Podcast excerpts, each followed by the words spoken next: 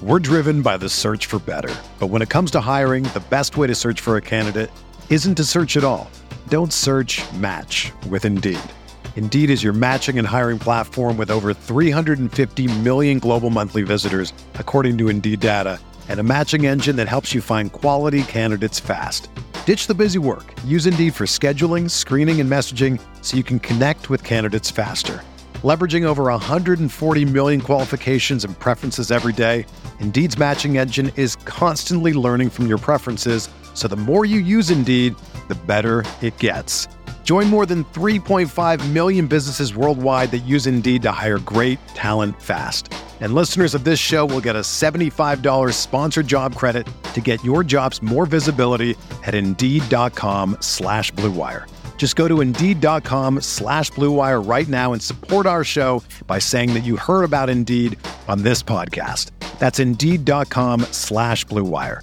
Terms and conditions apply. Need to hire? You need Indeed. I haven't really woken up oh, until I've had my McDonald's breakfast deal. And I know this is true because before breakfast, I put my phone in the refrigerator and couldn't find the keys that were already in my hand. Nothing gets the morning going like the first sip of an iced coffee. Get any size and any flavor for 99 cents until 11 a.m. Price and participation may vary. Ba-da-ba-ba-ba. McDonald's, I'm loving it. Thank you for listening to this Belly Up Sports Podcast Network product. Some said we go belly up, so we made it our name and we're still here. This week on the Garage Beers podcast, it's episode 59. Blue Jackets fans, get ready. One of the all time great Blue Jackets, former alternate captain of the Blue Jackets, joins us in the garage. It is Brandon Dubinsky. He's coming on to talk about his time with the team, his time in the NHL. We got Garage Beers of the Week. We got cheers of the week, and so much more. So come on up the driveway, pull out your favorite lawn chair, crack open a cold one, and join us for Garage Beer.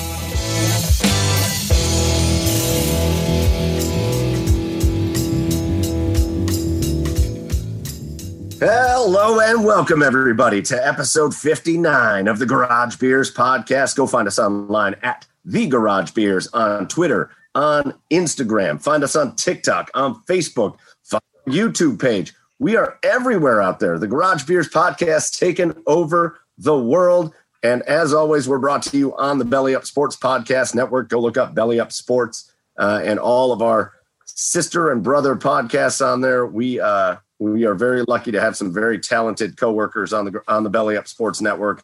Uh, so go check them out. I am your host, Michael Keefe. Go find me at Garage Beers, Mike. And with me, as always, my co-host on the east side of Cleveland, Chad Meyer at Garage Beers. Chad, what's up, Chad? Well, hello there. Woo! Hi. Hi. Uh, guys, I am rolling. I am I am fantastic. I am stupendous. I am superb. I am uh uh uh outstanding. They don't call him. They don't call him the the the, the thesaurus. Wow, the thesaurus. For, a couple breaks before the podcast. The thesaurus for nothing. That's right. That's right. Boy, I'm I'm I'm fantastic. Mike, how are you? Oh, I'm so good. Thank you. Oh God. Oh, I'm doing great. you. I'm That's just doing fantastic. That's fantastic. I love to hear that. The wife and I recently got into Schitt's Creek. Oh boy, wow. Let me tell you, I watched like the first two episodes of Schitt's Creek like way early on, and I hated it. Yeah. Uh-huh. I don't like this. I don't think it's funny. I'm not interested. Yeah. We are now we're now like barreling through the second season. and it makes me like it's like a guttural laugh. Like it makes me laugh so hard. I love this stinking show. And so yeah, that's what's good with me right now. We are just barreling through some Schitt's Creek. I loved that show too. Like it was, it was awesome. It, it like you, it took me a couple of episodes to, to, to, I don't know, to kind of get used to it. Like when I first watched it, it was like, ah, this kind of, eh. But then it grew and grew and grew on me the more I watched it, and I was like, yeah, this is this show is fucking hilarious. So we got Schitt's Creek. Chad likes it. But we can't forget joining us down in Nashville, Tennessee, in 48 inches of water, floating down there. Joey Whalen at Garage Beers. Joe, what's up, Joe? Oh, what a week of weather. so you know what? Like living in Ohio, I say this. This is probably the fifth time I said these words. You don't know how good you have it, right? because Sure. there's like nothing that's gonna like besides like I don't know like disease and people. Like there's not like natural things that are gonna kill you. Uh, you know, you don't really get the tornadoes as much. You don't get the flooding as much. Um, and it's kind of funny. Like, I mean, it's like the funny, like when you're laughing in the face of danger and like the tornadoes or sirens are going off and you're in the bathroom eating some broccoli uh, because the sirens are going That's off. what you and did. I mean, like, you well, were I already mean, there. You were already just in the bathroom eating some broccoli. Yeah.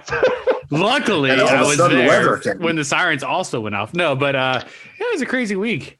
Uh, glad to be safe, and I hope you know everyone in Nashville that was less fortunate than I uh, can get back to speedy recovery with their houses. A lot of flooding going on down here and stuff, but definitely. Well, with how? Well, sorry, sorry. Go ahead. no, that's it. Oh man, I'm sorry. I didn't mean to cut you off there. I was about to say with how religious y'all are, are down there, there's got to be Oh, like four or five arcs. There's got to be four or five arcs around.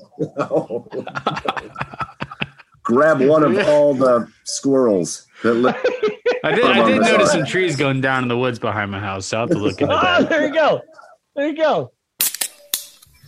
And we have a another special guest, episode 59. We have a great special guest. You know him as a second round draft pick of the New York Rangers. Spent five seasons there before being traded to the Columbus Blue Jackets in that big, huge Rick Nash deal. Uh, and he scored over 70 goals and had over 150 assists for the Jackets. Uh, and uh, and his presence really started and signified the start of winning in Columbus. And we love him for that. So we are very excited to bring on uh, from the Blue Jackets, Brandon Dubinsky. Brandon, welcome to the Garage Beers podcast. Yeah, guys, thank you. Like I said earlier, it's uh, it's been a been a been a bit of a busy few weeks, but happy to join you guys and and and talk hockey and talk sports and everything else. So excited to be here. And we appreciate you taking the time in a busy schedule of travel, and, and we're going to get to that travel and all of that uh, to jump on with us and and and dad life. Again, a couple of us on this podcast know what that's all about, so uh, we know how hard it can be to step away. But we appreciate your time uh, jumping on. I'll tell you what, man. Ever since we announced you were coming on, uh, Blue Jackets fans have been flooding the socials. They are excited to hear you on the podcast. So we're excited to get rolling with you to talk some hockey. But before we get into that, we start all of our shows with our favorite segment of the week. It's called our Garage Beers of the Week. And we always let our special guests kick us off. So, Brandon, all we, all we ask you to do is just tell us what you're drinking uh, and tell us how you like it and, and give us a little review.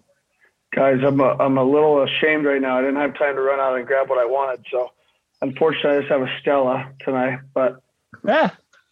That's Hey. okay. There's nothing Yeah, wrong with a okay, Stella. nice drinkable beer. Uh, down here in Florida, I like uh, I like Jai Alai a lot. I'm I'm, I'm sort of into IPAs.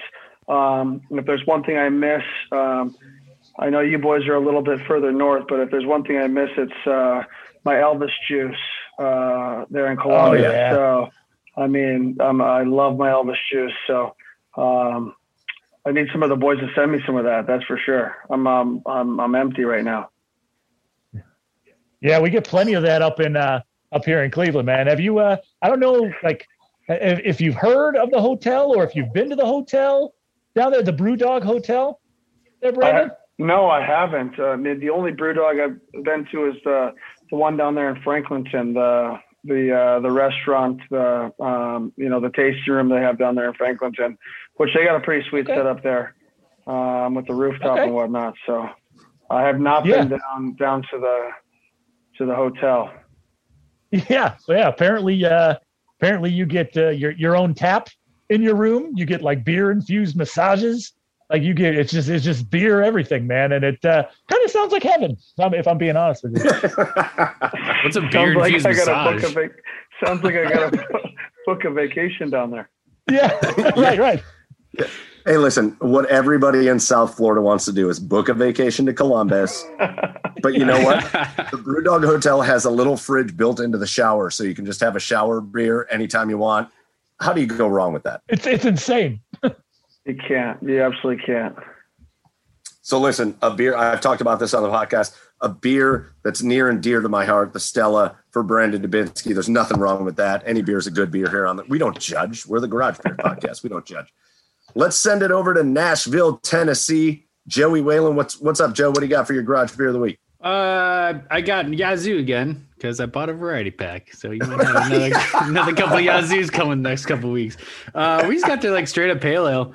Uh, it's pretty good. I, I poured it and the film finally went down. It's it's a pretty uh pretty heady beer. Um, so I'm glad to have gone through all the foam and the actual beer is pretty good. All right. Joe with the Yazoo, uh, second week in a row. They're going to love us. Yazoo, if you want to send us a check for any uh, marketing fees, that's cool with us. Uh, Chad over on the east side of Cleveland. Chad, what are you drinking tonight? Uh, boys, have you ever had a beer where you can't even pronounce the brewery that it comes from? Yes. That's that's Yeah. what I'm. That's what I'm bringing. That's what I'm bringing to the table tonight. Uh, it's from Iceland. It's like uh, Einstök. Einstök. Oh, yeah. Einstök. Yeah. Einstök's great. This is a toasted porter. Uh, yeah, i- i- it's delicious. Yeah, it's it's it would be brewed with Icelandic coffee, and I hate the taste of regular coffee. I've said that on this podcast before, but uh, mixed with a beer, it's pretty good. Sounds a little heavy. How you staying light You know over what? there? yeah, yeah. Well, it's still it's still a little chilly. You know, we're not to summer beers yet, so uh, the summer body's Fair. coming here soon, Brandon. Fair. Summer Fair. body's coming. You know, an, Ice, an Icelandic beer, I need to go. Before I go to my garage beer, I need to know Brandon Dubinsky's thought on this. You're not, you and I aren't very far off on age. Mighty Ducks 2, Iceland was the like powerhouse of the world. hmm What the hell was that all about? When was Iceland ever a powerhouse of the world in hockey? Honestly, it's amazing they asked this question because you know my boys just are absolutely in love with all the the Mighty Ducks movies, and so I mean I've watched them a thousand times recently, and my my my oldest boy he's seven, so like whenever the World Junior came on and stuff like that, like he just loved watching. Um, all that stuff, and he always asked me, like, "Dad, where's Iceland? Like, where's ice? Like, why are they not playing?" Or like, or he'd be like, "Hey, Dad, like, when is the next junior Goodwill Games? Because you know that's the, the tournament that they played." And I'm like, how do you explain to a seven-year-old that that doesn't really exist and that Iceland's not a team and Trinidad and Tobago is not a team? I mean, these. I mean, they, I'm sure. I'll take that back. They, they probably have teams, but like playing against, uh, you know, the U.S. in, in tournaments and stuff like that. So hilarious that you asked that, but it's uh, it's something that comes up in my house often. That's for sure. listen, Son, listen. They were so. son, they you were should so- know Gordon Bombay, legend, legend. Yeah. Listen, they were so embarrassed that they lost to the U.S. in the Goodwill games. They just stopped playing hockey. They just, they, oh, they just stopped. you know, hey, Dad, where, where, where's Gunnar Stahl playing these days? And uh, Derek Sanderson. Yeah, yeah. Is there- Beer is there leagues. any- That's it. there's- Beer leagues. There's no more legendary moment than when the coach, No. you lost it for us, Gunnar. And he just looks at him and goes, You lost it for yourself.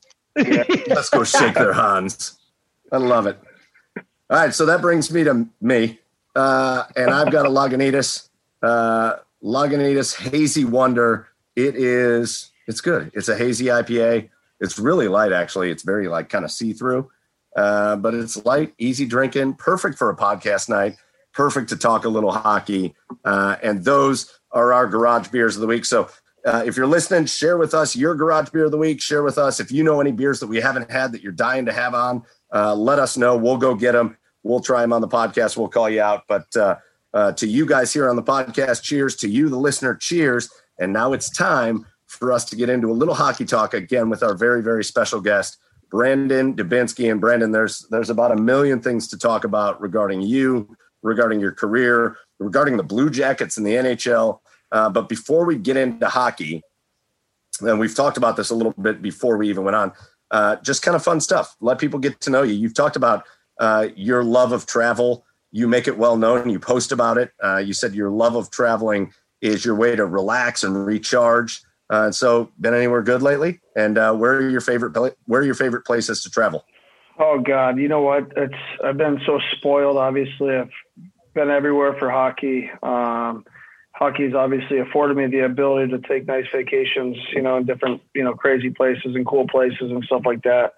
Um, I would have to say, you know, probably my favorite place to vacation is is in Anguilla, uh, the island in Caribbean. Uh, just gorgeous, unbelievable. Um, you know, easygoing life, great food, great atmosphere, great beaches, uh, real relaxing, real nice. Um, I uh, recently though, um, you know, obviously with COVID and stuff, there you know there wasn't a whole lot. So I sort of sort of you know as things have started opening up, we've we've sort of you know done more stuff. And I I came down here. I'm living in Florida now, so uh, we recently went to to Disney. Probably not the most pandemic friendly place in the world, but uh, you know we wore a mask and did our thing. But uh, took the kids for Disney for uh, for spring break. Um, just came back from Charleston for a uh, for a wedding. From a, my one of my buddies got married. It was another COVID wedding that got pushed back, so it was a Sunday wedding. Spent a couple days there, and and now we're back here in Florida. So, um, like you said, love traveling, but it's been nice to kind of uh, being down here in Florida. Everything feels so close, and uh, and being able to go to some pretty cool places down here. That's awesome. And Anguilla, yeah. cool. Yeah, obviously that would be beautiful, but uh, Joe and I actually a couple years ago. Charleston's a great town. What a, what a fun time! What a great. I don't know how it was in the pandemic. Obviously, everything's different with that, but uh, what a great city right on the ocean, South Carolina. It's great. It was sweet. It was actually really sweet. We we we stayed. Uh, we actually stayed downtown one night and then out sort of like on the water, a place called Isle of the Palms. That's where the wedding was and everything else.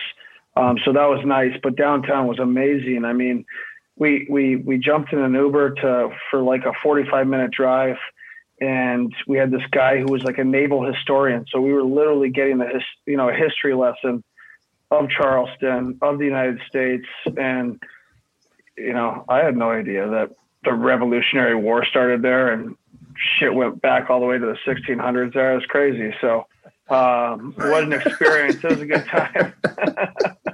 Look at that. Look at that. I just learned something. The only thing I know about Charleston is my wife watches Southern Charm on Bravo. And oh. that's really it. that's really it. Yeah. But uh, so I, I, I mean, I kind of feel like I'm living that lifestyle when I'm watching it, but you know, uh, you're not, you're, you know, not. you're not. you mean I'm not friends with Shep? Come on. No. Uh, uh, anyway, uh, so Brandon, you know, you're also a huge MMA fan. Like, I mean, I know it goes all the way back to like UFC one, two, and three, like you're when they were like bare knuckle, no holds oh, yeah. barred, like one boxing no, glove, one boxing glove. Like yeah, whoever thought that was a yeah. good idea. Yeah. right. I'm gonna fight right. with one boxing glove on. You know, like, right. What an amazing idea! I'm gonna punch this guy with padding on my hands. Yeah, yeah, crazy. Yeah. What the hell, right? Uh, but you know, I wanted to ask you about it. I mean, I know you were traveling, but did you get a chance to uh, you know, see the Stipe fight. You know, being in Cleveland, obviously, you know, he's a I Cleveland, did. you know, born and bred guy. You know, he's he's a firefighter here, so he's so so I he's um, he's he's around all all the time. But uh, you know, yeah. So you said you watched the fight. What you know? What are your thoughts on it, and what are your thoughts on Stipe in general? Because I mean, you never know; it might be his last fight. Yeah, it's crazy. I mean, uh, well, first of all, obviously, it's been talked about a lot, but I mean, greatest of all time, greatest heavyweight of all time uh, no doubt about it. The trilogy with DC, uh, you know, his first fight with Francis, you know, the rest of it. Uh, watch the fight. Uh, you know, I, I tweeted about it, and he looked like he was just too little for the division. I mean, like it looked like like two mismatched human beings fighting. I mean, I, I mean that with all the respect in the world. Obviously, he's one of the toughest son of a bitches ever. I mean, and scary as hell. I mean, I would never want to run into him anywhere and make him mad. But, um, you know, 230 pounds. I know they talked a little bit about it, uh, how he was lighter for you know the the last DC fight, but I mean, there's just you know 30 pounds, 35 pound weight difference in that division. Um, you know, and then taking shots like that. Uh, it was tough to watch. Obviously, I, I, I picked Stipe. I wanted Stipe to win. Um, the whole Ohio thing. Um, you know, wanted him to continue his reign. And, um, but you know, we'll see. I mean, I, I like I said as well. I think they got to run it back. I mean, you know, he he he gave DC a trilogy. Like, you know, he won the first one. Francis won the second. So if he wants it, you know, he should get it. I, you know, I don't really like this Jon Jones shit. Him jumping right in the middle of it. I'd rather, yeah, right. I'd rather see, I'd rather see him get a shot. I mean, if you call him the greatest of all time, treat him that way and give him a, give him a chance to get the belt back if that's what he wants. If he doesn't, um, you know, and then the last thing that I think you know, and again, it's his life, and we all have our own lives, so we got to live it the way we want to live it. But, you know, I don't, you know, he's talking about like getting getting shit at like the, you know, at the at the firehouse and whatnot. I'm like, dude, you should be like in the gym training, like you're making millions of dollars to be a fighter. I don't know why you're out, you know, like wait until you're done. Like that, that career still exists for you once you're done fighting. I right. mean, you're still like a super, right. you're still Superman when you're done fighting. Like right. be in the gym and get ready for one of the well, right now the scariest human beings in the world. Right. So right. I mean, you know, firefighters firefighters Man, only work like though. once every seventy two hours. So well, yeah. Being be trained. I mean, Ngannou, man, that guy. Know, they got like an octagon attached to his firehouse or something. Like, because when he's yeah. they pull it, there waiting pull for it with the something truck. to burn up, like you know, he should be in the in the ring.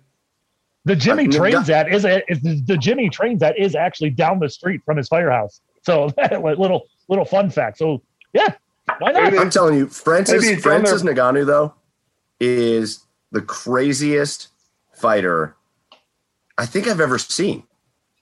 Like I mean, that good. All he's got to do is land one haymaker, and it's over. And it's over. But he's so beatable too. It's like that's why I want to see another Stipe rematch because he's yeah. beatable you just got to stay out of the way of that fist, man. He lands one punch and you are out. Yeah, he was patient though. I mean, like God, I wouldn't want to be getting walked down by that monster. I mean, it was like no. I, I think I talked about it before. It's like it was like nervous watching it. I'm like watching and watching one. I'm like just getting ready for one of these guys' His eyes roll in the back of their head because you know it wasn't going you know, it wasn't going the distance. He just said it was just a matter of time before somebody got popped and went on their back, and the rest was history with those big boys.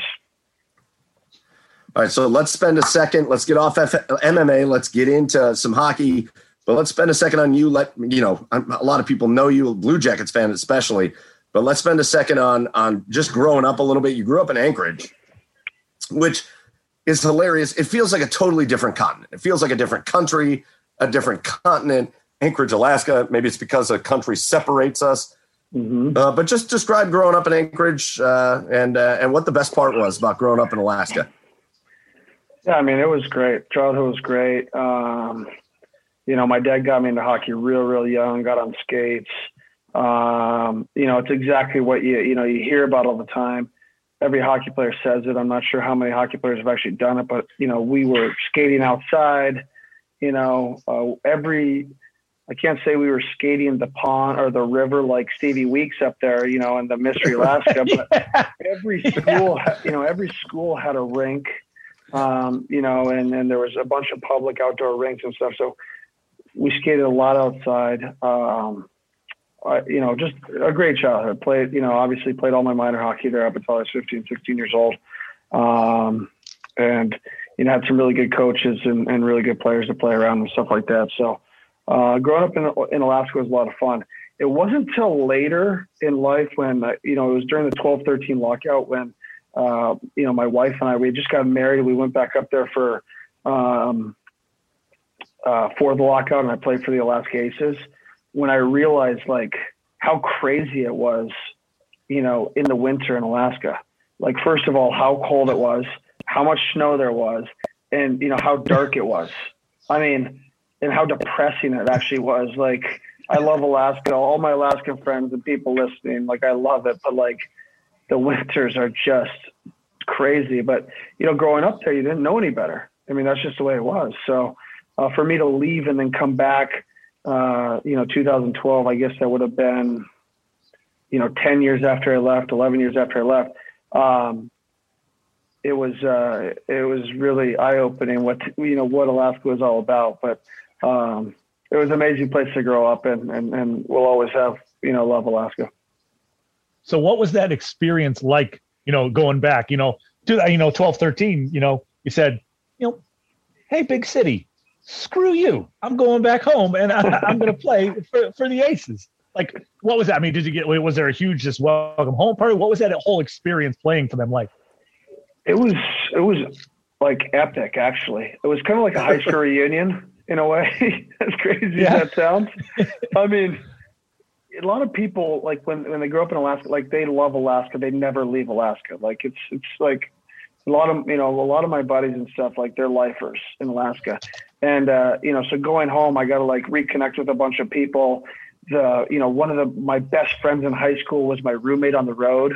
You know playing in the East Coast League because everyone has roommates. You know in, in that league, so uh, he was my roommate on the road. It was pretty you know we we reconnected. You know had a lot of fun. Um, and and really the reason I did it was because of Scott Gomez. Like he was kind of our role model growing up, and you know, obviously a uh, you know an amazing uh, player with an amazing career in the NHL. And he went back and did it like in the 0405 lockout, and like really set the tone for all the rest of us. So uh, ended up being four of us that played in the NHL. Like going back and playing in that 12-13 season, had a blast together. was was was just awesome and uh, we, you know, we were pretty good too. So that made it a lot more fun too. yeah. So yeah. Chad kind of mentioned it. You mentioned it. You Chad mentioned leaving the big city, going back to Alaska. But uh, you know, you, you grew up in Alaska. You weren't like stuck in Alaska. You played in the Pacific Northwest a bit. But when it came time for the NHL draft, you get drafted uh, in the second round by the New York Rangers. Uh, and so, you know, what a crazy experience. First of all, obviously, what was that moment like for you when you hear your name, you get drafted by the Rangers, and then the realization that you're going from a childhood in Anchorage, Alaska, to play at Madison Square Garden, New York City, the New York Rangers. What was that whole thing like for you? Well, first of all, I'm not sure if you guys know this, but you know, uh, I've shared it before. So my dad grew up in New York. He grew up in the Bronx and then Long Island. Uh, so he was a lifelong Rangers fan since early '60s. So, like when I got drafted by the Rangers, and I knew like going into the thing, like I, I had some pretty good meetings. Actually, Columbus was one of my great meetings. Like I thought that I had a chance of getting drafted by Columbus. And I think they picked right before the Rangers picked when I got drafted. I said, I, you know, I kind of tell my dad, I was like, you know, I might go here. And, you know, they ended up picking a guy named Kyle Wharton from uh, the Ontario League. And the next pick was the Rangers and it ended up happening. And like in that moment, this is like my favorite team growing up as a child because it was my dad's favorite team, and I'm from Alaska. We don't have a team, uh, so it was un like it was the craziest like feeling in the world. And I think my dad was more excited than I was, so I don't, you know, that was even more crazy. Um, but moving on to like actually going there, I had a couple minor stepping stones along the way coming from a small Anchorage, Alaska. You know, I went to Portland. I spent a year in Hartford in the American League and then ended up playing in New York. But um, it was, you know, definitely a wild whirlwind for sure. I mean, being a young kid in, in Manhattan is is crazy, and I'm just happy that I had uh, you know great teammates and, and people around me and surrounding me to you know look after me, take care of me, and um, you know uh, keep me on the keep me on the right path and and doing the right things. It's an easy place to stray, isn't it? yeah. I mean, so, if you I mean, if you want to do something every single night, you you can until just yeah. about any hour of the night. So. Oh, um, oh God, it's crazy. It's it's a wild place. We've talked to a lot of athletes, a lot of broadcasters throughout this whole. We're the goofballs who decided to start a pandemic or a, a podcast right in the middle of a pandemic or right at the beginning of one. Uh, but we've talked to a lot of athletes, a lot of broadcasters about the lack of travel, what they miss, all that stuff. And it's funny within the hockey community and within the basketball community, uh, the overwhelming consensus is the place they miss the most is New York City, Madison Square Garden. So, you know, you're this kid that gets drafted, you move to New York, you're playing for the Rangers. Do you remember that first time skating out on the ice as a rookie? Madison Square Garden. Like, what's that experience like for you? Is it is it overwhelming? Yeah, I mean, it's just numbing. At the end, I mean, it, uh, there's really no other words to describe it. Like, it's I don't know. Like you have like there's a little bit of like being naive too. Like looking back, it kind of uh, you know it, it you know, is a little bit heavier of a weight, but like, I guess like when you're 20, like you're just so full of piss and vinegar, like you just want to go out there and like kill the world and kill everyone and Yeah. like conquer the world. So like, I don't even know if you appreciate it then. Like you're definitely nervous, but at the same time, you're like, I gotta go and show everyone I'm the best player in the world, even though there's uh, probably a lot more better, you know, a lot better players in the world. But uh, Right. you just have that attitude, like, uh, you know, I can, uh, nobody can touch me. I love Um, that you said the thing about being 20 because you're like, I can just do that now. You know, a lot of us are sitting here in our mid 30s, and like, I think I'm like, I need a nap, and then I need another nap, and then I can conquer the world. Like, then Yeah. I'm good. yeah. I need a nap from my other naps. Yeah. Well, it's kind, of, it's kind of like this podcast. I mean, I, I mean, it, it might sound crazy, but I'd be in bed by now. Like, believe me, like it's dark in my house. My kids, they're, I find they go, when they go down, I go down. I mean, I Oh, might man. watch, I mean, Yeah. I might watch TV for a little while or like, you know, hang out on my phone for a bit or something, turn the game on or whatever. But like, and like I'm a I'm a like a TV watcher in bed, so like I know some people are like no TVs in the bedrooms, you know, like I don't want to ruin ruin my REM sleep or anything like that. No, I mean Right. like. I'll go straight to bed, even if it's a couple hours. Like I'm like, kids are down, I'm going down. Like I'm getting horizontal, I'm getting comfortable, and I'm gonna I'm gonna turn the tube on and just hang out. So you guys are Hey, keeping me up about- a little bit late right now. Oh man, now I feel bad. no. I don't Yeah, feel bad. yeah. I just appreciate you. We appreciate I you do. staying up past I- your I- bedtime. yeah, yeah, appreciate it big time, man. All right, so hey, listen. Now you had some crazy. No, it's like gotta pick up. Uh, now you had some crazy, interesting times in New York, and one of them was somehow you found yourself on a line uh, with Jaromir Jagr and Sean fucking Avery at the time. Um, you know, you found a lot of success early on in your career, but I mean, that had to have been pretty wild to find yourself, you know, with a legend, a legend, and then Jagr and Avery beside you. Like, what was what was that like? There's only like one story to describe it all. I was down. Uh, we're down in we're down in Tampa, or either Tampa or, or playing Florida, and like we finish a meeting, uh, and Yogs comes up to me and he's like, "No, we're not doing that. We're gonna do this." And then like Abe's comes up to me and is like, "Don't fucking listen to Yags. Like we're doing this." And then like then Tom Renney comes up to me. I, I swear to God, he comes right up to me and he grabs me and pulls me aside. He's like, he's like, you're, you know, you're, you're a rookie or second or yeah, I was, I was actually, it was my first full season in NHL. So I was a rookie. He's like, you're a rookie. I'm the coach. You got to respect me. You're not listening to either one of those guys. You're listening to me. And so like, I'm like, okay. So I got, yeah, telling me listen to him. Ace told me to listen to him. And then Tom Renney told me to listen to him. And I went, I went, uh, I went back to the hotel that day uh, for my nap, you know, my meal, my nap, the whole rest of it. And I made the decision. I was like, all right, I'm listening to Jaromir Jagr because if there's one guy that's going to put me on the ice, if he loves me and he's going to put me on the ice every time, I'm listening to Yags.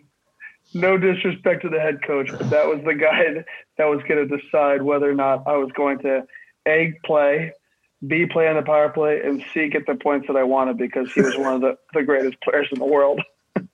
Right, right. And then of course you got Aves always just stirring the pot for no he reason just like, whatsoever. you know, right in the ear, 21st. yeah.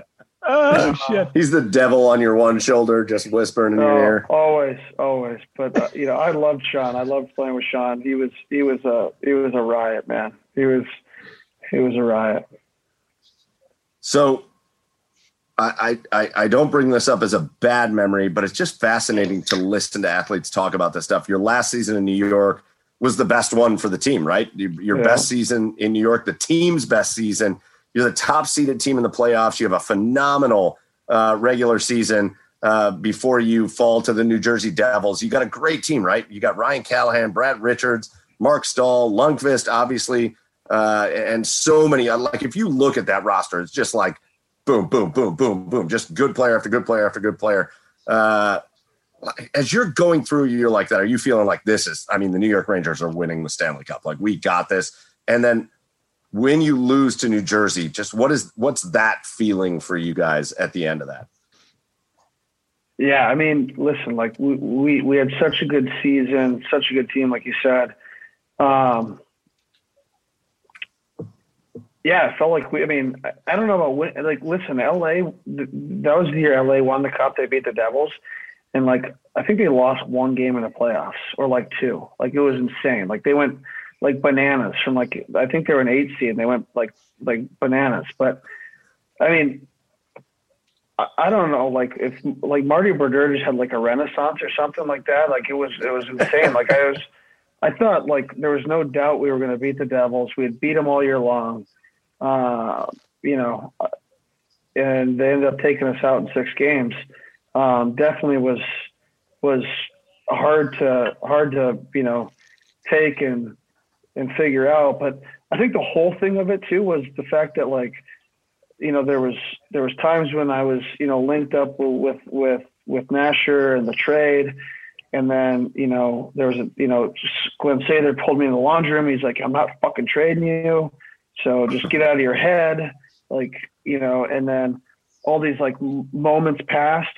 Um, so I thought, okay, we're gonna get a chance to run it back with this team.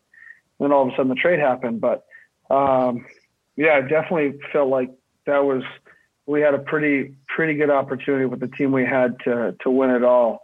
Um, so it was a bit of a tough pill to swallow at first when I when I did find out find out I was getting traded.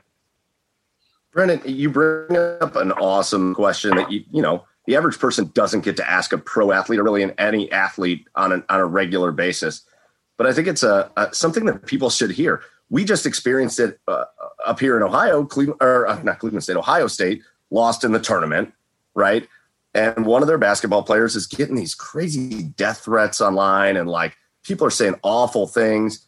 Uh, you are now being linked in this trade to Columbus for Nash, and that's happening for a while but like you're a human being, right? Like you're yeah. a guy. You you you you are a, just a normal human being off off the rink. We're used to seeing you on TV, buying your jersey, all that stuff. You're just a normal guy. What kind of effect does that does that uh, on any player? Yeah, it's just tough. I mean, like it was it was like yeah, I mean, like basically it was I had my best season ever the year before you know, and then I came in the season, I wasn't playing bad. I just like, I was having trouble finding my scoring. Like I was having trouble finding the net. Things just weren't working. The, you know, I, I was almost like you hear it all the time. Like people are trying too hard. Like they're just too in their mind. They're, they're they want to do it so bad. They're like, you know, kind of getting there in their own way, um, so on and so forth. Um, yeah. So to hear that stuff, it was, it was tough, especially after, you know, the, the previous year and the previous years that I'd given the Rangers to, to be a part of that, obviously, I was like, no, I mean, like, listen, like, the Rangers sucked when I got drafted. I mean, they missed the playoffs. I don't know how long. And so to get to a point where we were good, um, you know, I didn't want to get traded. And especially, all due respect, I mean, it's just going to be the home for the rest of my life. But to the shittiest team in the league in Columbus, I mean, I didn't want that. So, um, yeah, it definitely weighs on you a little bit. But you know, at the end of the day, um, you just got to roll with the punches. Business is business. Yeah, yeah. And then you mentioned the jackets, and and like, you, you know, you finally make your make your debut after the trade with the jackets, and like almost immediately the winnings started. And then up until last year, uh, you were a part of every single playoff appearance that, that the Jackets made. What was it like watch for you watching that transformation? Yeah, it was it was amazing. I mean, listen, like you know, those were all the emotions that I had, you know, uh, being in New York and playing in New York. But once I got to Columbus, um, you know, I was like, all right, what's done is done. I got to, you know, try and be the best player for the Jackets now. And, mm-hmm. you know, I'm not, I'm not the type, I'm, you know, I'm a different type of personality. I don't, I'm not going to go into a locker room and accept, uh, you know, losing hockey and, and last place in the league and, and the rest of it that sort of came with it. And I know that's not a that's not one man to change. I'm not saying I'm not going to sit here and say like I came in and saved the world or anything. Obviously, we we we all know that wasn't the case. But you know, Scott Howson, I think, made you know a lot of great moves. I mean, he brought in Bob, he brought in uh, Fliggy, who's Uh, you know, obviously, you know, still the captain today. Um, you know, he they made a bunch of you know really good moves and brought in I think some really good people. Um, you know, Artie at the same time, uh, Anisimov. I know he's been you know kind of long gone uh, by now, but um, you know he had had some success obviously in New York with with me and with us, and um, you know so we brought some really good pieces to Columbus, and I knew that we had a good team and even coming to Columbus, it was just like it was just kind of like this weird like mindset or this bad attitude. I don't know what it was because they had some like amazing, you know, people and players and guys and guys that had come from other places that had won before and whatnot. It was just about, I guess, maybe putting a good group of people together and and and just trusting each other and and actually wanting to play hard for each other. Maybe that was kind of what they were missing in Columbus before beforehand, but. um it was it was pretty special coming into Columbus, and obviously we we lost in the tiebreaker, you know, the lockout year, um, which was tough because we beat Nashville last game, and we're all sitting there around, you know, we're watching Minnesota win that game, and then we know we knew that the regulation wins on us or whatever. But um, you know, I think it kind of just was a bit of a stepping stone to let us know, like, hey guys, like you know, we're we're a good team in here, and if we you know play the right way and stick together, you know, we can you know have some success. So um, that was a good step for us. So what is it? We have spent a lot of time this past year on this podcast talking to former Buckeyes, football players, basketball players, and and and former Blue Jackets, current Blue Jackets. We've had Foligno on this podcast. Uh, former Jackets, obviously Jody and and and Jean Luc are on the broadcast team. Uh, really, the the only person we have talked to this year that played for one of these Columbus teams, whether it's Ohio State or whether it's the Blue Jackets, that doesn't live in Columbus anymore is Ron Tugnutt. Ron Tugnutt's the only guy that fled town on his motorcycle, on his Blue Jackets themed motorcycle, on his Harley, and fled back up to Canada. What you you made the comment. This is going to be my home. This is where I live. what is it about Columbus? Why does everybody stays there? What is it about Columbus? Uh, geez, I mean, tough to tough to figure out where to start. I mean, like honestly, it's it's you know, I came down there. Uh, obviously, I, I, I had my first boy there, but I didn't have any kids when I got there, so I lived downtown. Um, you know, I got to experience the short north. I think it's obviously growing. It's fun. It's you know, it's a it's a cool place to be. I mean, if you're a young person, it's a cool place to be you obviously have campus just a little bit further away from that. So as a young person, you have all those type of things. Um, you know, once you you know decide to have kids and, and get a little bit older and you want to sort of venture out and, and live the, the suburb life, so to speak. I mean, you just got so many great places to live, like Upper Arlington, Dublin, New Albany. I mean, like Hilliard. I mean, wherever, like Powell, Hilliard. Like, like there's not a really a bad place you know, to live, I don't think in Columbus. and um, I just, I think just living there um, and playing there, you get to know so many people. All the people are amazing. Um, you start building and forming these relationships and, and friendships with, you know, families and, and, and different people from all over the place. And, um, you know, it's just easy going. They're just great. They're just good people. Like it's, there's no like, fluff. There's no frills. There's no bullshit. Like they're just good people that like to have a good time and like, you know, just enjoy whatever it is, golfing, hunting, you know, living. Just it's so I think that's what is sort of endeared me to Columbus is just like good, honest, hardworking people that that love sports and and generally love having a good time and are generally good people. Um, and obviously, it, you know, it helps all the rest of it. I mean, living in a nice suburb with, you know, a beautiful golf course and, and, you know, great, great school system and all that stuff. I mean, what's not to love about Columbus? I mean, that, that was the question that I would pose to, to all the athletes and the free agents out there is like, guys, like, trust me, I, I played in, in, you know, in the big city. Um, what's not to love about this place? Yeah. All right, man. Well, let's go back to the team a little bit. Uh, you know, just when you thought you could get away from Torts, he gets hired in Columbus. and, uh, you, you, know, and, and we, we would be remiss if we didn't ask you about your relationship with him. You know, obviously, you know, uh, you know, being in New York, uh, you know, you, you've you've you've been with him for so many years. How did his did his demeanor, did his coaching style, how did he change from uh, the Rangers to the Jackets, if at all? yeah, no, I mean, listen, I, I think he changed some. I mean, uh, it's it's like he was a successful guy before he came to Columbus. I mean, so there's only so much you want to ch- change when you've had, you know, the type of success he's had in his career. I mean, his stats speak for themselves, obviously. Um, you know, his, his, coaching record speaks for itself. Um, but I think, you know, he became a guy that, that learned a little bit like, you know, he always pushes guys, but like, I feel like there was times in New York and, and places where he would sort of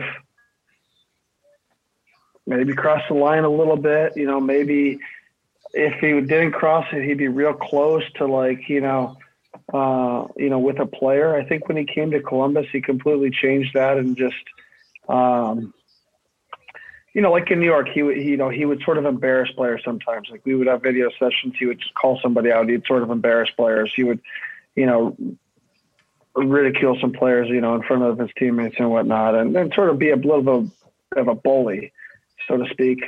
Which, you know, I don't want to sound like I'm, you know, saying anything bad, but I think when he came to Columbus, um, you know, he he kind of got he, he he kind of you know figured like that wasn't, you know, the best way to go about things.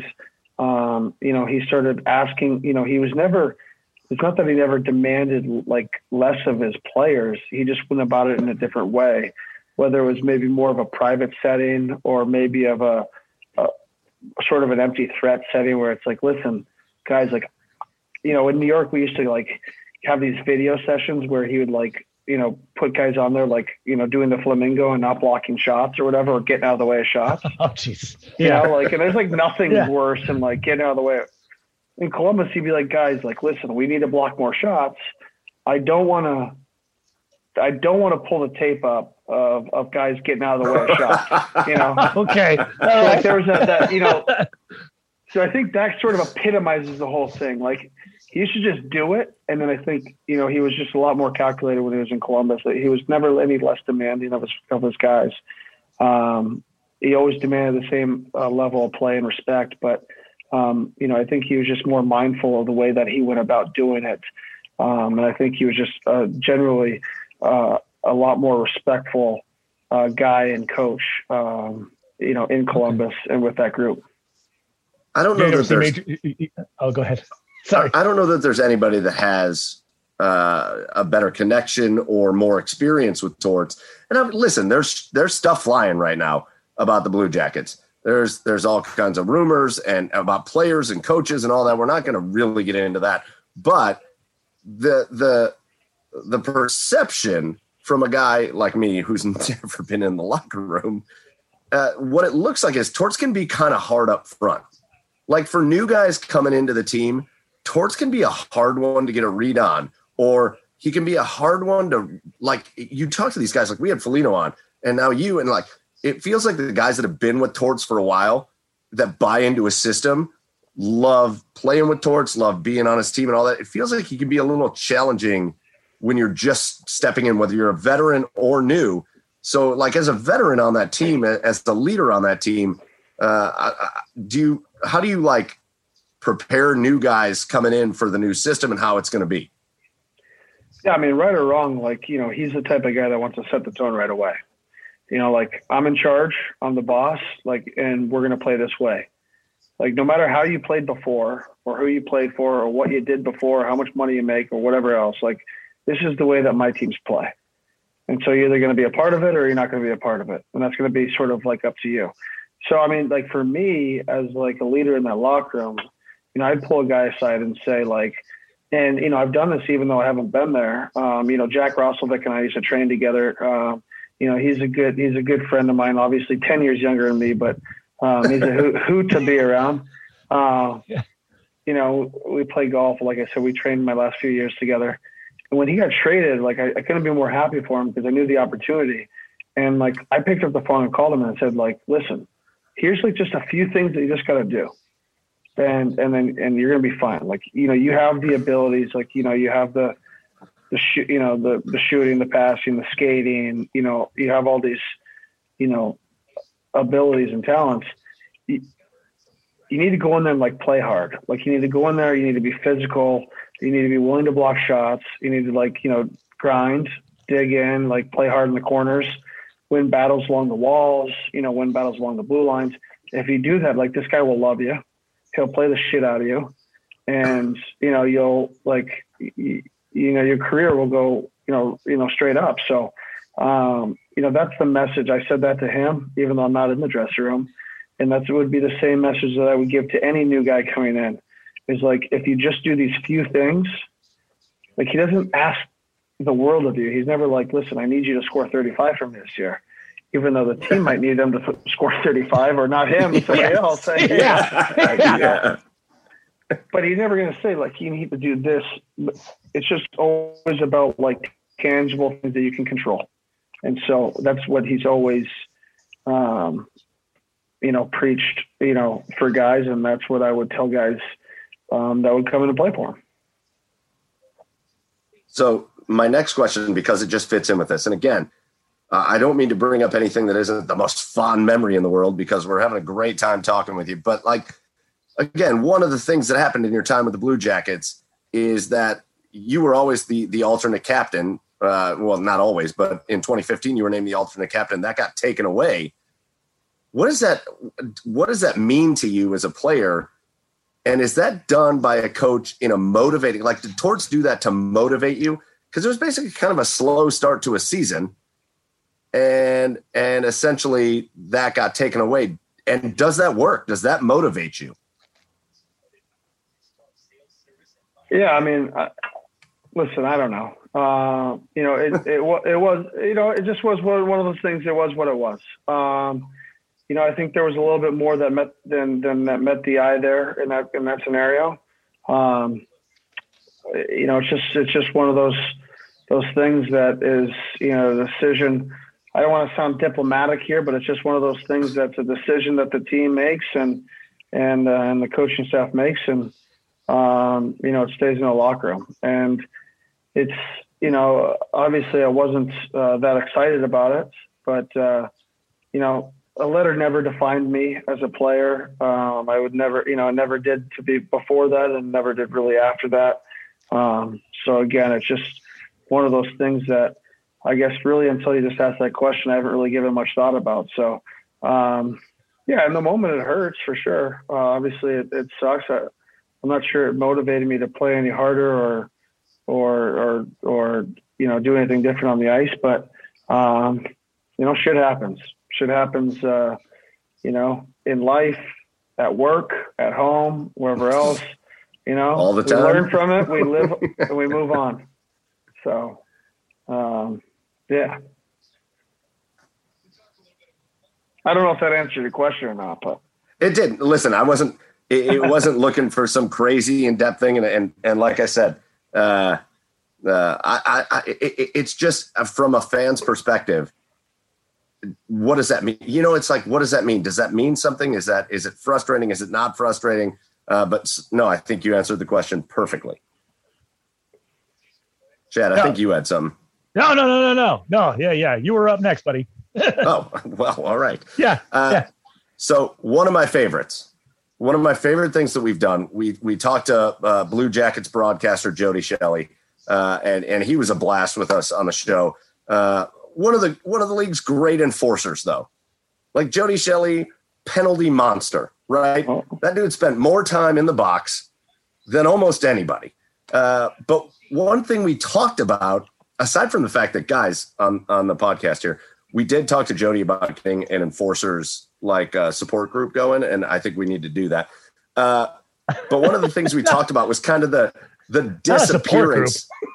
Well, or, or, or, like a reunion, like almost. a con- like like like a convention, so we could just hear all the stories, like an enforcers yes. convention, so we could hear all the stories. I like a support group, like Hi, my name's Jody, and I punch a lot of people in the face. Enforcers Anonymous. Yeah. yeah, yeah. I was looking for the right word. It doesn't always Oh, happen. in Joey. Joey, good to hear from you. I didn't know. you- yeah, yeah, yeah, yeah. I do that. Oh, though. I work my way in and out. Yeah, yeah. Oh. He's a Predators fan, so we Well, deal you with know. it. Uh, okay, too. uh, one of the things we talked about was the disappearance of that enforcer role, right? It, it, there's a couple of them, but like it's not like it was. Uh, but the enforcer kind of gave way to this new style of player, this new role, and it's one that you kind of became pretty well known for. And and there's a lack of a better term. This is meant as endearing as possible, Brandon. it's an endearing term. I promise you, I am not insulting you on this podcast, but it's like the pest. It's it's. Oh, what a dick. Oh, I'm a such dick. a dick. Ah, sorry. Uh, Yeah. it, it's it's it's like it's funny because we talked to Jody and he was like, "Listen, I wasn't great at all these skill things, but I found my niche and, and I could just enforce out there, and that's what I was good at." Now you've got these guys like yourself that is an extremely skilled player. You're fast. You've got the handles. You can shoot. Like you got all these things, but you are also an expert at pissing people off. Like you pissed people off with the best of them. Uh, and is that is that a role that you like mentally kind of took on? Is it natural?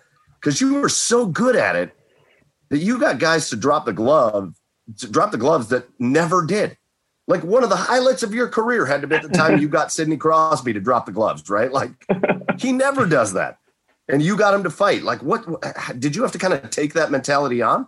Hey, I got Ovechkin too before that, so I might be the only guy Well, he'll drop the those guys on gloves. the time. Listen, Yeah, that was my ne- that was my next question. That was my next question, dude. Because But, Ovi, no. you and seemed like seemed, seemed like you and Ovi went after. I mean, I know Ovi's a sauce crosser Yeah. in pregame meal. Like like that would piss me off in general. Uh, I mean, listen, I, I think I think the whole like uh, like pass roll or whatever you want to call it, like that was just that that started like way back in juniors. I mean, that started like when I was still playing in Portland. That was just like me, you know, feeling like I was like underappreciated or like underrespected in the league. Like I was like, you know, I think I'm actually fucking better than you guys, and like, no, and I, I don't know if you guys all feel that way, but like if you don't, like I'm gonna let you know about it. And and so it started back then. I carried on into into the NHL, and um, you know, it just it felt like it was just a part of my game that I needed to have. You know, you listen. I was never like a guy that could go out there and score 30, 40, or 50 goals. Like I I, I was never going to be a guy that was going to score 70, 80, or 90 or 100 points you know, but like I felt like if I brought enough to the table, like I would build a, a you know a pretty special career for myself, and obviously, you know, be paid for it. You know, at the end of the day, like I wanted to make money. Listen, I, I was like, listen, I want to take as much as I possibly can when I can take it, right? Um, so if I whatever I can bring to the table that I can control, whether it was like getting under Crosby's skin or getting under any of the other top player skins um, you know, chipping in, uh, blocking shots on the penalty kill, winning faceoffs, uh, you know, scoring big goals, whatever it was. Like that's what I was all about. Like I just I knew that I didn't have one skill set that was like so superior, you know, to anybody else. Like some of these guys, like you know, Ovechkin's the greatest goal scorer of all time. Not saying that he doesn't have other things, which makes him, you know, a special Hall of Famer or once, you know, a generational type of guy. But like, you know, he's just a goal scorer. Like there's other guys that are just like, you know, passers. There's, you know, there's guys that kind of have these, you know, sort sort of um, they fall into these roles of offensive or defensive or whatever it is. You're talking about enforcer or whatnot. I just wanted to have like, you know, all these different tools. And, you know, one of the tools that I had was just like, you know, I, I played enough that I was able to play against top players and, and coaches feel comfortable playing me against top players. And like those guys wanted to go on the ice and like throw sauce around and like, you know, not get hit and, and try and score and feel like, you know, they're being, you know, they had to be like on put on a pedestal and like super respected and everything else. And like, I was like, listen guys, you're on the same ice as I am. And like, I'm going to slash you in the back of the legs or I'm going to cup check you. I'm like, you know, I'm to talk shit to you. Like, I'm not going to cross the line. I'm not going to say anything that's like, you know that I that I shouldn't be saying or that you know I, my mom would you know I wouldn't want my mom to hear, but um, you know there are some things that are offsides, but I mean like it was just the way it was. Uh, so no, I definitely um, I feel like you know looking back on my career, that's like one of the things that uh, you know, sort of got away from me my last couple of years was was being that guy. I don't know if it was like I felt like I was just like you know an old guy and like you know I was, but I look back on my last couple of years and I'm like I I, I kind of got away from that role a little bit, and that was what always helped make me want to you know be the best version of myself and be as successful as I was, you know, in my career. So.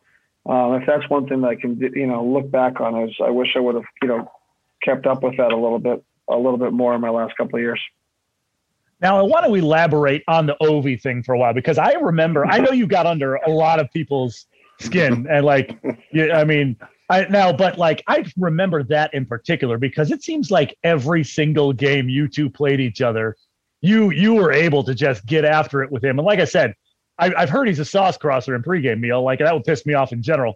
Uh, but like, I don't know. Did you guys have like a mutual respect for each other? At all, or was it just like general hatred? Like, where is there any kind of relationship with Ovi? Like, no, or like, we, was it just no. was it was it just you going after that top player?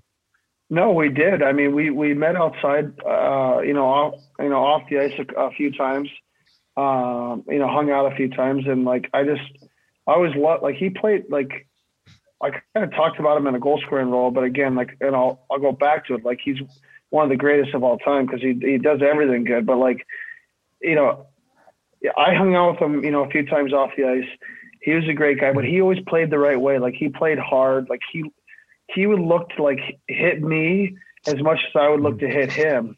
You know, so like okay. for me, you know, I was like, dude, no better way to do things than like try and get this guy off the ice or get this guy worried about trying to hit me because I'm going to try and rock him. So, um, you know, we had that that that sort of thing going. But if I could keep his mind off shooting the puck, uh, you know, I felt like that that was a win. Um, at the end of the day, listen, I, I had the most respect for that guy.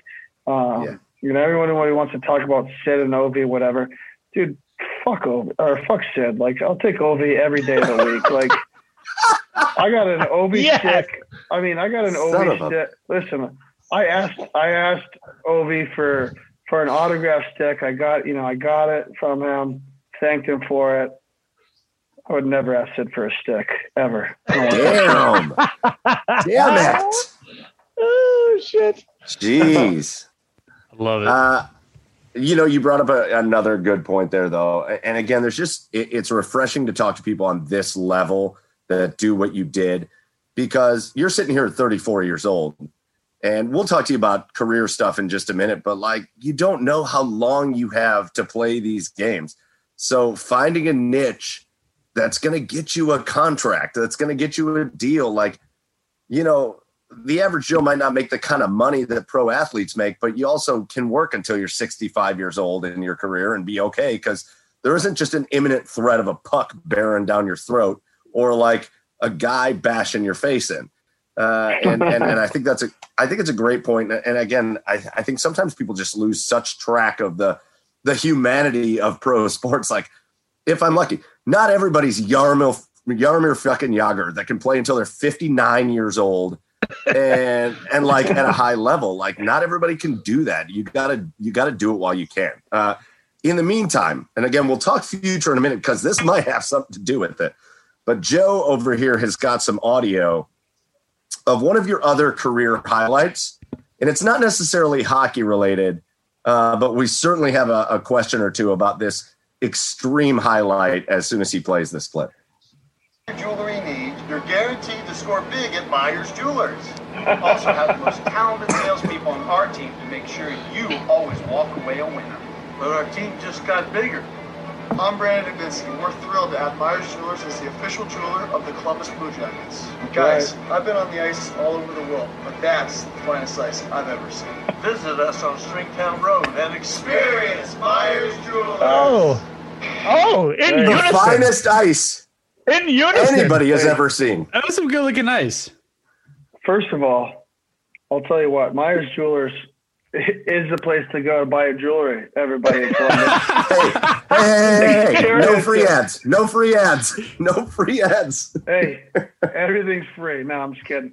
Um, but I'm not kidding about buying new jewelry at Myers Jewelers. But listen, uh, that was a lot of listen. That was that was a lot of fun, and actually with those guys, with with uh, you know Scott Jeff and, and Meyer before before he passed away, like we had we had a lot of fun with those guys. And believe it or not, I'm down here in Florida now, and I'm gonna go and and, and see uh, Ski Scott's uh, Weissman on Friday um, and hang out with them. So um, that was that was always a good fun, the the ads and stuff like that. But those people became you know good friends too. So I'm always going to give them the shout out too.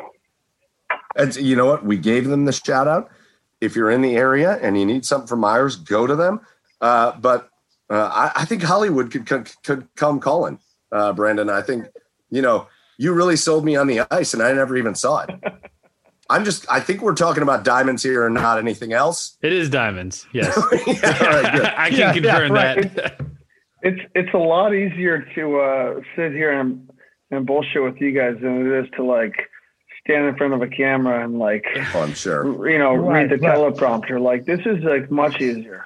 Oh, it was So, flawless. I- that was I one of the best, the best uh, player cameos I think I've seen in a commercial. I don't know. I, I think I think that tops Foligno's favorites for sure. Like Oh, yeah. that. A hundred percent Absolutely. tops Foligno's Oh, yeah. I mean, would you be rather would you rather be doing ads for like sick watches and diamond necklaces and stuff, or like sausage pizza? I mean, Pizza Yeah. Yeah, obviously. Right. Obviously, it's the, it's the class of it's the class of ads, man. It's the I'm not, class even of gonna, I'm, ads. not gonna, I'm not even gonna say the brand. I mean, like I'm I'm like listen, Oh, no. I'm gonna I'm gonna call Jets if I'm gonna eat pizza in Columbus. Yes. yes. I love Yeah. Jets Pizza. All right, so uh, real quick, we've just got a few questions left, but uh, you know we've we're right in the, we're we're we're 20, 19, 20 games left of the Blue Jackets season. The Blue Blue Jackets just come off of, and I don't know how closely you're following, but they just come off of a brutal weekend in Detroit where you go up against one of the worst teams in the league and and and get just smashed two nights in a row, uh, and then you come out against Tampa and you smash Tampa. Uh, so, what have your thoughts been on this year's team? Uh, and uh, you know, i i as up and down and as as much of a roller coaster as it feels like, they're still right in the middle of this playoff push. How you feeling about these last twenty games? Yeah, I mean, you, you couldn't have said it better. It's just it's it's it's definitely been a roller coaster. I think I was looking. What are they? Three points out of the last spot. Yeah. And then there's a who is it behind them? Dallas has a few games in hand, something like that. Uh, Yeah.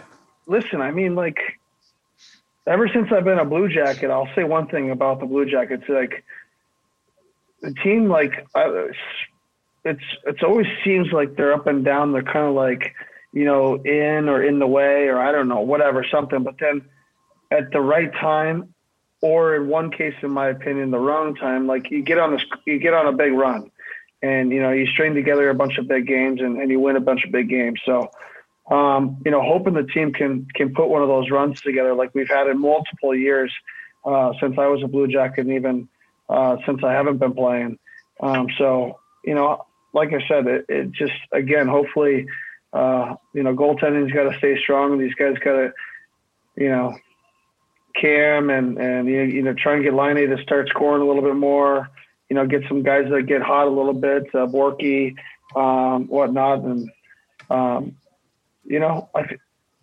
feel like they're right in the mix and that's the place that they always are. And, um, or that we always have been in. And if they can just string some wins together, I think they'll, you know, they'll, they'll get into the playoffs and, you know, again, the playoffs are the playoffs. No, nobody knows what, what can happen. Yeah, it's uh yeah, it's been it's been it's been crazy and and it's funny. We we put out that that you were coming on the show uh and my favorite place to put things out is on Reddit.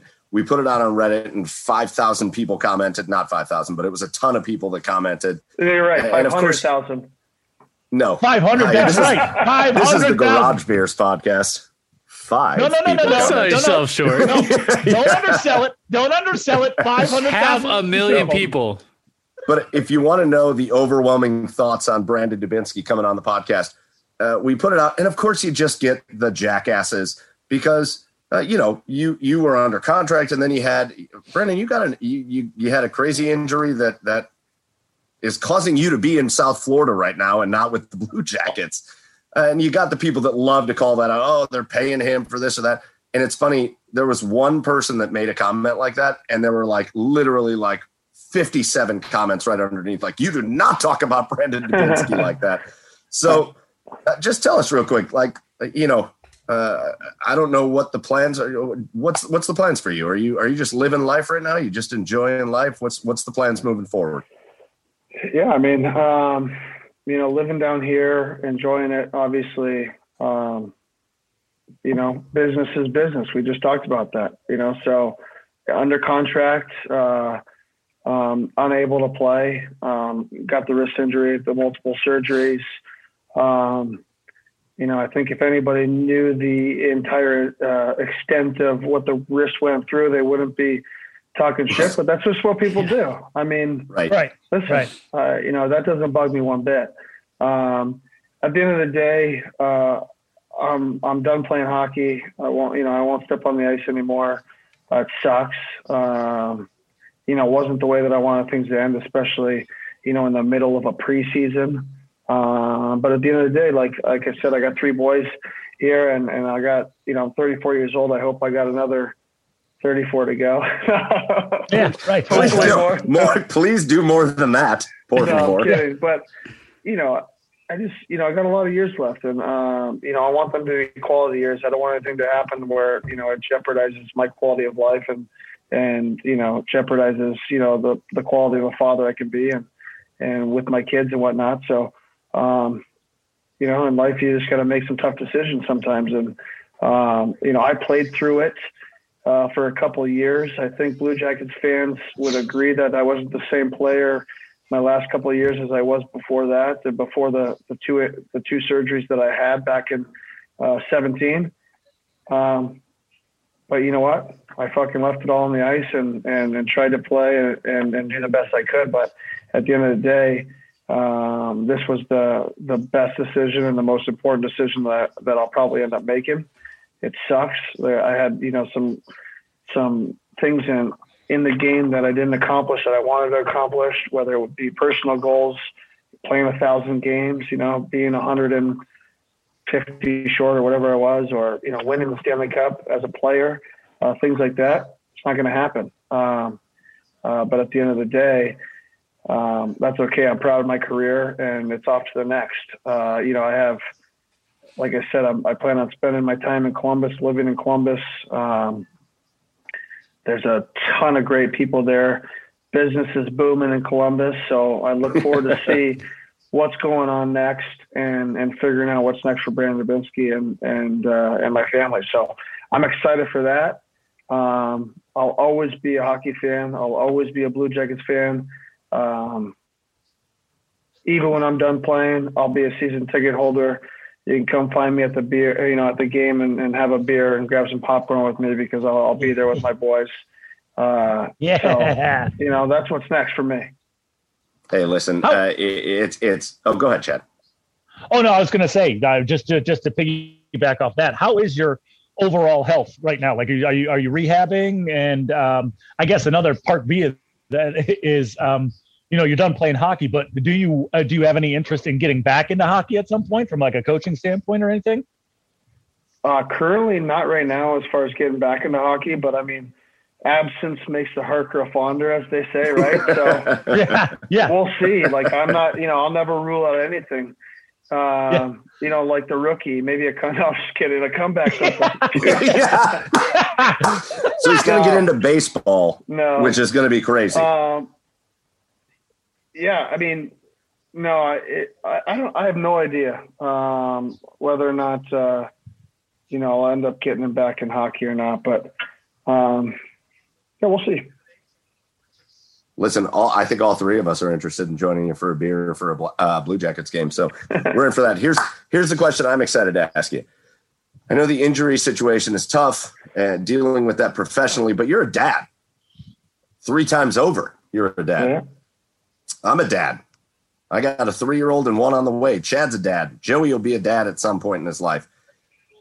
How have you enjoyed this Baby. time with your? You know, we had Foligno on during during the that period of that weird period of time this year between the bubble and then the late start to the season, and he was talking about being like a soccer dad and like you know like finally getting to like drop his kids off at school and stuff. How are you enjoying just being a dad, enjoying time with your kids, and then second to that, you posted a picture on your Instagram of you and your son. and Your son was wearing like a Masters caddy outfit. and, and then my second question is: Is he for hire? And can he help me fix my slice? That's a lot of questions. That's a lot of questions. Listen, Um, I believe in you. being a dad, you know, like being a dad's been amazing. So since since I, you know, I've been away from the team, and uh, I've coached now um, three basketball teams. Uh, yes. I got two flag football teams under my belt and one Yes. soccer team. All three sports I never played. Um, and I actually signed up to be the t-ball coach, but another dad wanted it worse than I did. So I think, yeah, no. So I mean, I, I've, I've Do you throw down the gloves at that point? no, you just friendly tap them on the shoulder and say, "Listen, if you need any help, I'm here." But um, yeah, yeah. You just hip check them out of just routine.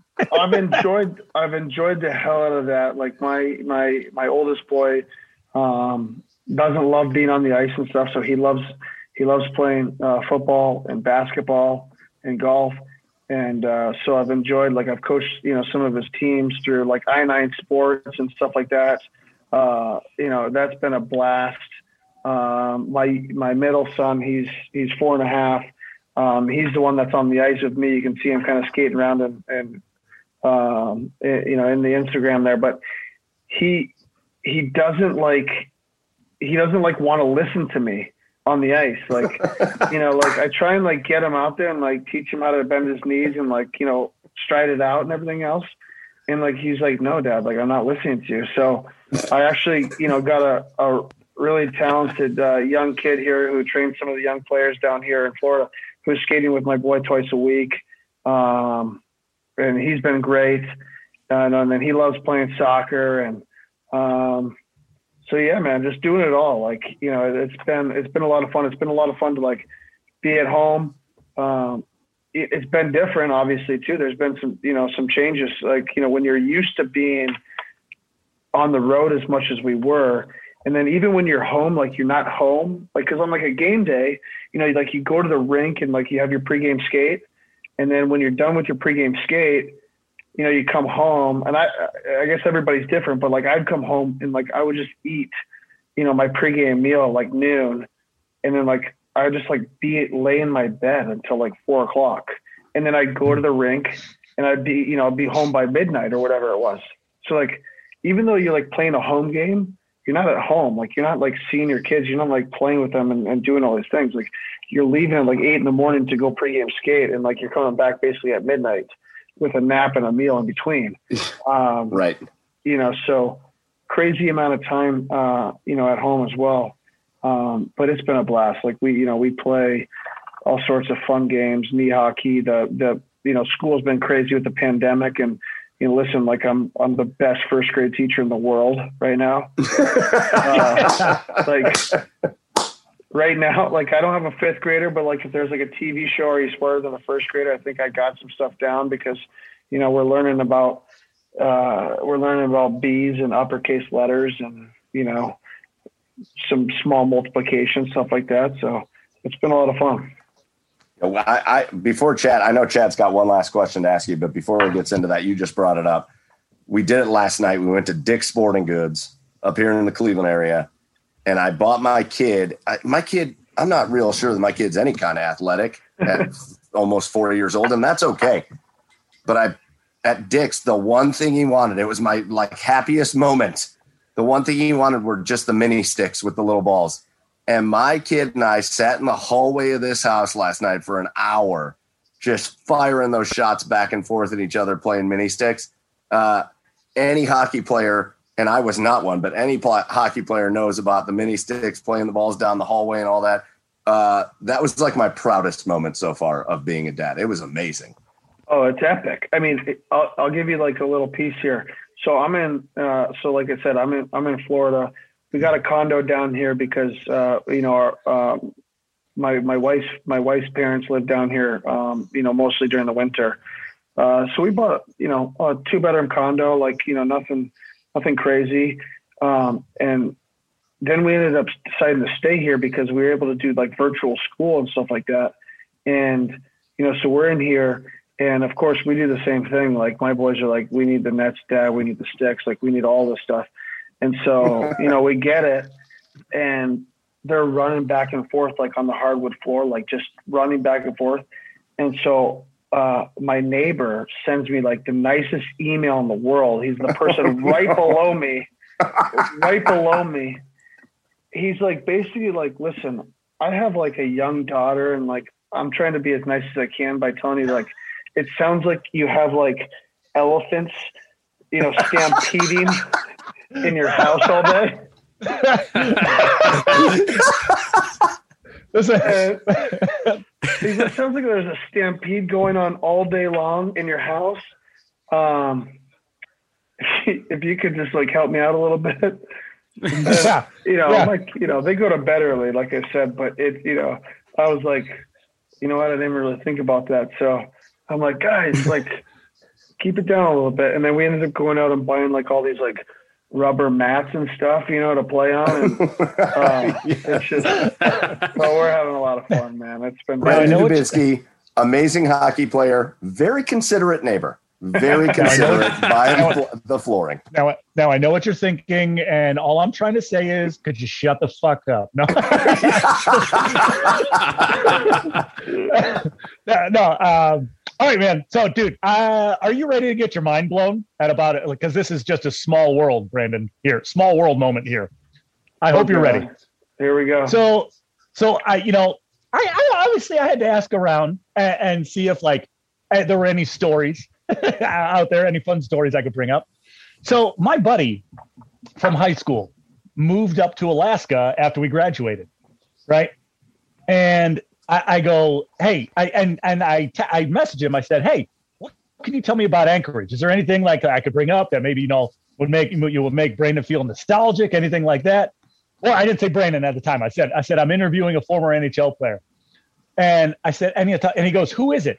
And I go, Brandon Dubinsky, and he just laughs his ass off. He sends me a message back, laughs his ass off, and he goes, I'm roommates with T. Sutz and Daniel Daniel Sira Sarah? Sarah? yeah. Yeah. yeah. Yeah. So he said, I'm roommate. So, and, and Mike and Joe, these are his best friends from high school, apparently. Okay, or, or one on. of them is his best hold friends on. from high school. Ba- hold on, back up. Who is this again? Who's the guy? one, of my, one of my buddies from high school moved to Alaska after we graduated, and his name's Matthew Salkel. And I asked him, I just asked him, I was like, "Is there anything you can tell me about Anchorage? That's like amazing. how I just wanted to I just wanted to learn more about Anchorage.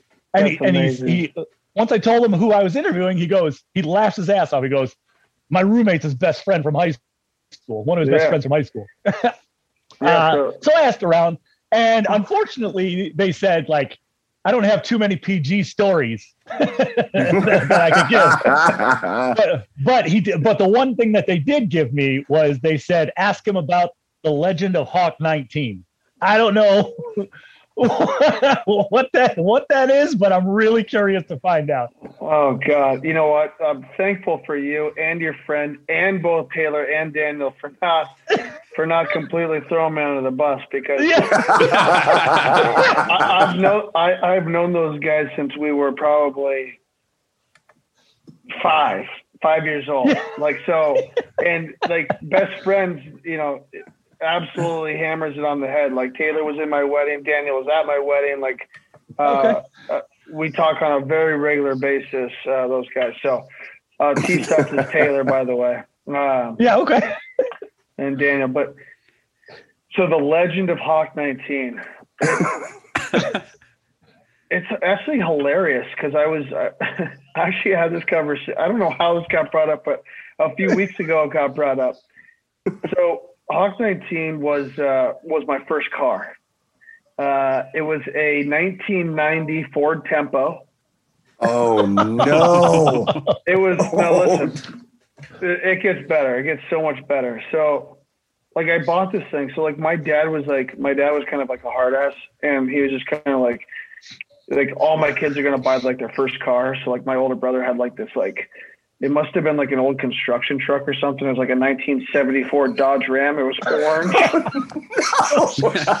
and, he, and he had it and he had it painted like blue, but like didn't obviously have the kind of cash to like paint the like the in, insides of the door and, and whatnot, like the the door wells and all that shit. So like you'd open the door and it'd be like bright orange, but like on the outside it was like navy. It was spray paint, but it wasn't. A little bit more than that, but um, so yeah, I bought this car for like 500 bucks. Um, and you know, dr- it actually drove pretty well. It had like, it had like a, a dent that I'm not kidding you was like this big. like if, if that's like a foot, like a, it was like this massive dent, like in the driver's door. I bought the thing for 500 bucks. It had like these, it had the, uh, the the automatic seatbelts, you know, that went like up and over your shoulder. Oh Like yeah, shoulder yeah, yeah, strap. yeah. That's real, real nice. That's a real nice situation. Real nice. So, anyways, uh, my first year in Portland, I was 16. I didn't have a license. Uh, actually, Braydon Coburn still plays in the NHL. He was my uh, he was my next door neighbor. He was the one that like drove me around my entire 16 year old year in Portland, uh, playing for the Winterhawks. And so the next year, like it's just what I had, man. It's just what we had and my family had. Like so, we shipped this this 1990 Ford Tempo down. I was 17, and it's like this really popular thing in Alaska to like get like these personalized license plates. It's like the sweet thing to do. Should like throw Nate Thompson under the No. bus because like he's you know he played in the NHL and like he I played with him like he had a plate that said like Tomps on it you know. So anyways, my dad thought it'd like be this like really nice touch, like really like sweet thing to like get me this personalized license plate that said Hawk 19 because I wore number 19. I played for the Winterhawks. And so he sends this thing down. It's got the plate. Anyways, Taylor what remembers the story because Taylor actually played junior with me that year. He was like he was we were both 17. He made the team. That was his only year that he played um, in the Western Hockey League. We played together in Portland. It was crazy. It was a lot of fun. Um, and I used to drive him around. He was my neighbor. So we drove in Hawk 19 all the time. So we get in the car and our seatbelts would be over our you know shoulders. I'd be driving around. But then, like, we would play at the Memorial Coliseum or the Rose Garden, and so like we all parked our car underneath, you know, and I'd be sitting there like on face-offs and shit, like the because the opposing team's bus would like drive in, you know, and like park, and I'd be like sitting there on be like- And it happened like I swear to God, it happened every game, especially because most of the players in the league hated me too. They were like, "Dude, sweet, sweet car, buddy." Sweet car, buddy. Hawk 19. Way to go. And it was like the biggest piece of shit in the parking lot. Oh, now I get it. Now I get it. Because when Matt, I love the idea me- of you. I just love the idea of you parking that thing like under uh, the Rose Garden, like an NBA arena, and here comes this Ford Tempo Hawk Dude. 19. Absolutely. Lower the gates. Lower the gates. I, I had it, I had it for one year. Actually, I mean, lucky enough, I got drafted that year, and I was like, you know, we just got, you know, we got to get a new car. So we ended up, we, we graduated to like a Chevy Malibu Classic after that. But, but we had Hawk 19. Hawk 19 lived on for a year. I I think the plate's somewhere in like my mom's garage or something. But like, uh, we always like to die laughing about it. It's it's one of the more legendary uh, cars that ever existed, and all the other opposing players would just give me shit like, "Why would you ever put a personalized license plate on that piece of shit?" or identify yourself with that with that car. Oh, I'm like, dude, it was just my Oh. dad trying to be a nice guy, you know. So, yeah. uh, Dude, now I get it. Now I totally get it because when Matt sent me that message, he said Taylor laughed his ass off when he told him to tell me that story. Hawk It's like the idea of shipping the Ford Tempo too. Like you think Well- the shipping company's like, you sure? what the shipping's going to cost twice as much as the car cost. Are you sure you want to do this? You could actually you could actually scrap this one and buy one twice as nice down there in Portland. oh I mean- God, Hawk 19. Uh, Intro, some baby. incredible, some incredible stories. Uh, and as you heard on the show tonight, you're going to find Brandon Dubinsky at Nationwide Arena drinking some beers, watching the Blue Jackets. Uh, we certainly want to be a part of that party at some point. So we need to do a Garage Beers meetup with Brandon Dubinsky at some point. But Brandon, man, you stayed up past your bedtime. Uh, we very much appreciate it. You told us some great stories. You opened up to us. We very much appreciate that. Brandon. Dubinsky from the Blue Jackets, from the NHL. We very much appreciate your time. Thank you so much for joining us on the Garage Beers podcast. We appreciate you. I had a blast, guys. Thanks a lot, and uh, look forward to hanging with you boys and doing this again. Thanks for having me. And once again, that was Brandon Dubinsky, still technically with the Columbus Blue Jackets, but uh, what an amazing interview. What a great guy. Uh, and we certainly look forward to having some in person beers with Dubinsky moving forward. Uh, and, and that's pretty much going to do it for us. He was amazing. Uh, we got nothing else we're going to add to this podcast. So we're going to just go right into our three cheers of the week, uh, things that are just making us happy this week. Uh, before we head out, Joe, we're going to start with you. Joey, what is your three cheer of the week? Not Adidas soccer socks. What? Um, What? oh man, it's the saga of my my co-ed softball league, but I I slid in a second. Um, Oh, shortstop was a little over the line, and I wasn't like trying to take him out, but like get out of my way, dude. I'm sledding. Um, I got I got this huge shiner that goes halfway down my shin, uh, and it's very hard to walk right now. But the only thing I had on was like knee high Adidas socks and then like running shorts. so probably not the best thing to slide in on. But no, I do have an actual cheer. Uh, I'm cheering the Indians today. you fuck. God damn it. Did I take yours? Yes. That's great. And it might be the same exact thing too, because I love this. Uh, I'm cheering. Uh, my cheer is going out to the Indians for the closer by committee role that was announced this week. I love it. Hi-yo. I, you didn't I steal love having it. Emmanuel Clase. I love having Nate Wittgren. I love having uh, James Karinchak rounding out. They're going to rotate. Who's ever hot, Yeah. hot hand gets the ball. Oh my god. Oh, are you Why doesn't that? Why does it? You know, I think all three of those guys have the ability to per- perform well in that ninth inning situation, and we talked about that a bit with Rosie. Like, it's not like their skills better.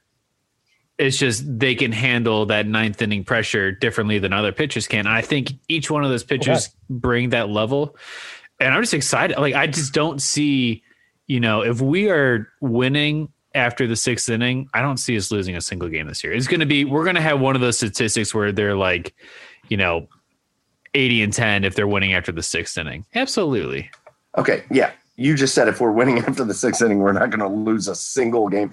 I mean, there's going to be one. Well, I, that that was obviously an exaggeration. I corrected myself on the fake statistic that I'm predicting. Nope. All right. Nope. Joe's cheer of hundred and s- a hundred and sixty-two and oh. Let's go. Joe's cheer of the week is the Indians going by closer by committee, and my cheer of the week was really simple, uh, and it's also Indians involved. Hey, dudes, this podcast releases on Thursday, April first, which is opening fucking day. It is opening day of the Indian season. If you're listening to this uh, on the day we release it, the tribe playing the Tigers. This season kicks off, and, and and it symbolizes so many good things. We have we've talked to Rosie, we've talked to Andre Now. we've talked to, uh, endlessly about the Indians. The Indians offseason, I think, guys, what we've learned over years and years of being tribe fans is that the Indians offseason is just generally going to suck. The Indians offseason sucks. It's not fun not watching baseball, first of all. And then the team is not an offseason team. It's just not what they do. This offseason was no different. But the fact of the matter is, tomorrow, today, I guess, if you're listening to this, the ball games are happening and they matter. Yeah.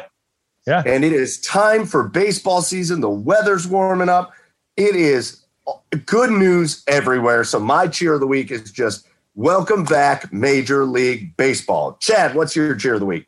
and I think they're going to play too. Like, which is weird. Like, you, you know, it's always uh, Yeah, right. Pretty sketchy this time of year whether they're actually going to play opening day or not, uh, especially here in the Midwest. But yeah, Is they're a going to play. little, Uh, little too cold up there? a little too cold up there. A little too cold. You're just floating in the arc right I now, Joe. say your skies are falling down up there. no. Um. What uh what what is my cheer of the week? Huh? Let's see. Wow. Oh, uh, I'm just kidding. I'm just kidding. Uh, my cheer my cheer goes to the Buffalo Sabres, who uh, I just witnessed break their losing streak of 18 games, which is which is the lo- longest streak ever in the NHL. Uh, and they finally got themselves a win, beating the Philadelphia Flyers. Another team circling the drain, six to one. Good job, Buffalo Sabres. Have you ever seen a team getting smokehoused like the Flyers have been lately? Like, No, when you see the Flyers versus the Rangers, you just know it's going to be like 11 to nothing. And, and like, what is happening? But you know what? Shout out to the Buffalo Sabres for getting on the winning on the winning side of things for the first time in like two months. Uh, congrats to them. Those are our three cheers of the week. If you got something really cool that happened, let us know. We'll shout you out on our socials, all that. Uh, but guys, I think that's going to do it. Anything else you guys have before we get out of here? Uh, did you guys see that the Indians were 16th in the uh, MLB power rankings? Great. Right? Stay right there. 16th? I don't even want to be top 10. I don't, I don't want that attention. I that you know, keep that bar low. We'll be we'll be in the playoffs. I'm right with you, Joe, because I love my Cleveland teams with no expectations on them. Oh, I feel like they play better with no expectations on them. I do. Yeah. We'll find out. Stay out of Stephen A's mouth and uh, Max Kellerman's mouth, and we'll be good. Yeah. hey listen it's it's tribe season uh, it's happening now uh, we're so excited for it just uh, another thing for us to get going with uh, as we uh, gentlemen my last year, we're going to do four cheers gentlemen my last cheer is this episode is going to come out on april 1st april 1st of 2021 on april 1st of 2020 we recorded the first ever garage beers podcast so happy one year anniversary to you boys. The podcast right. is one year old. Uh, and we're not throwing a big bash for it or anything, but we're one year into this journey. And I'll tell you what, man, from the guests that we've had, you can't even list them. There, eh, the the the the guests that we've had are so incredible in my mind that Yeah. it's possible uh-huh. for us to thank, be thankful enough for those guests. To the listeners, again, one of my favorite things about this podcast is Joey Chad and I started this podcast with basically zero following. And those of you that have decided to tag along on this journey, the number grows every week. We are so appreciative of that. Uh, we are a year in, uh, and this is taking us places we never really dreamed it would take us. And so stick with us for another year, another more than one year. Uh, we are very excited for where we're going to go. We're very excited for uh, more stuff that this is taking us to. So, boys, happy anniversary to you. And let's just give our thanks. First of all, our biggest thanks this week on this podcast, Brandon Dubinsky, NHLer, former Blue Jacket, Brandon Dubinsky, uh, absolutely spectacular. We had a great time with him. Also, we give thanks to our podcast network, Belly Up Sports. Go follow them, Belly Up Sports, the Belly Up Podcast Network, and check out some of the other shows on there, especially if you're a hockey fan. There's some really good hockey shows on there. Uh, and as always, we thank you last, the listener. Thank you for all the support. Thank you for everything. I am Michael Keefe at Garage Beers Mike for Chad Meyer at Garage Beers Chad and Joey Whalen at Garage Beers Joe. Go follow the show at The Garage Beers on Twitter, on Instagram. Look at our uh, Facebook, our TikTok.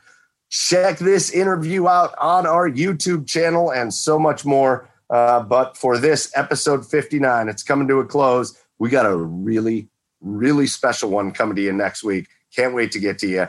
Thank you for us uh, here at the Garage Beers Podcast. We'll see you next week. Cheers, everybody.